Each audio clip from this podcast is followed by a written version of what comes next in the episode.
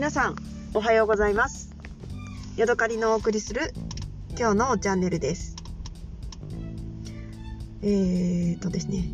一緒に働いている同僚の、えー、女の子がですねあの先日入籍をしまして、えー、もうすぐですね旦那さんと一緒にあの暮らし出すことが決まりました。それでですねあの年上の、えー、もう一人の同僚のお姉さんとそれから3人であのご飯を食べたりしながらですね、あの結婚生活というものについて、あのお話をしました、えー、家事の分担だったりとか、えー、なんだろうな。お金の管理をどうするかとか、えー、何にお金を使うかとか貯蓄はどうするかとか、金融資産をどうやって、え増やすのかとかそういう話って、えー、結構なんか情報交換すると面白いなっていうことを、あの感じました。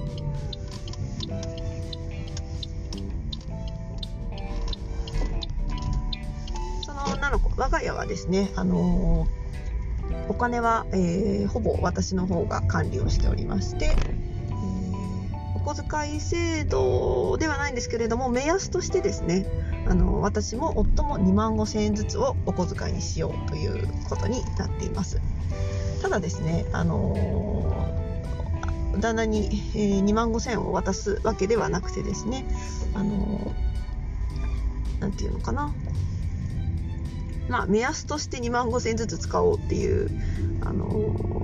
感じなので本当に、えー、いくら使ってるのかっていうところまでですねあまり考えずにあの過ごすことが多いです。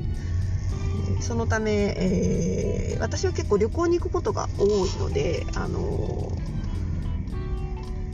なんだろうもちろんその旅行に行く月は2万5000円では中では到底収まらないこともありますし全然買い物もせずですね2万5000円内で終わってしまうような月もありますし夫もなんだろうあのコンビニとかでまあ食べるもの買ったりとかあのしてちょこちょこ使ってはいるんですけれどもそのトータルで月でいくら使ってるとかっていうのはあんまり考えることがありません。で大体このぐらいをめどに使おうというような感じになってますね。まあ一応赤字にはなっていないので、まあ、それでいいかぐらいな感じでいます。でその子のあの新しく結婚する女の子も、えー、まあ、女の子の方がお金を一括で管理してっていうようなあのことをするんだよっていうような話になりました。それで、えーと、あとは家事の分担についてですね。家事の分担は、えーと、金曜日だけはですね、旦那さんの方があの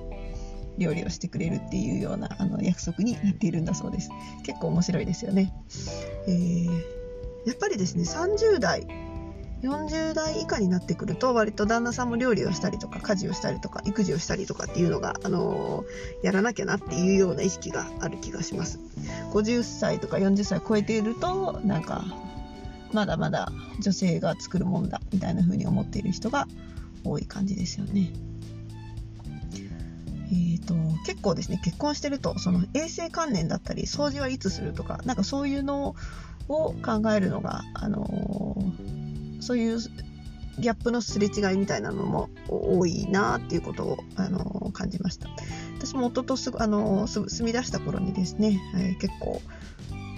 あのその掃除をどのくらいするかっていうようなことであの自分と夫のあの回数だったりとか考え方が合わなくてなんかこうすれ違いを感じたりしたんですけれどもやっぱりこれはあの育ってきた環境だったりとかあの自分の考え方によって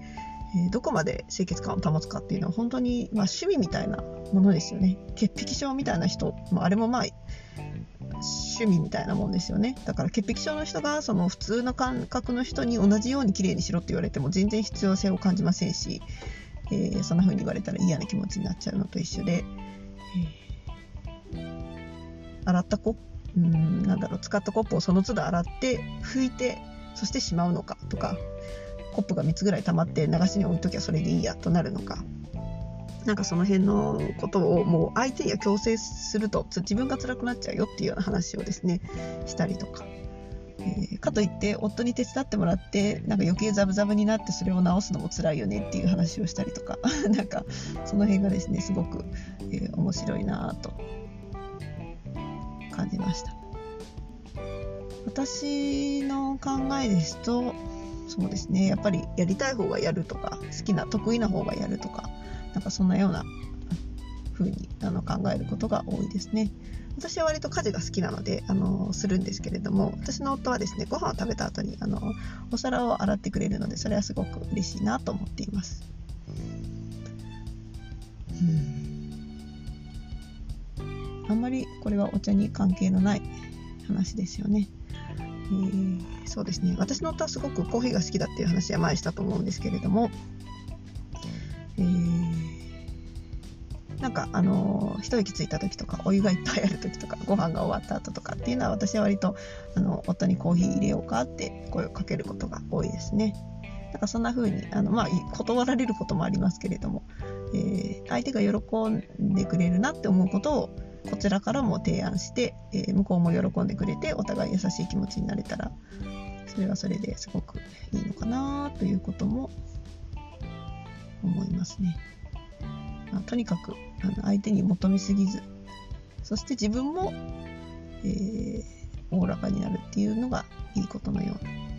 気がするなということをあの考えております。私はあのすごくあの夫に恵まれてて毎日楽しく幸せだなと思って暮らせているので、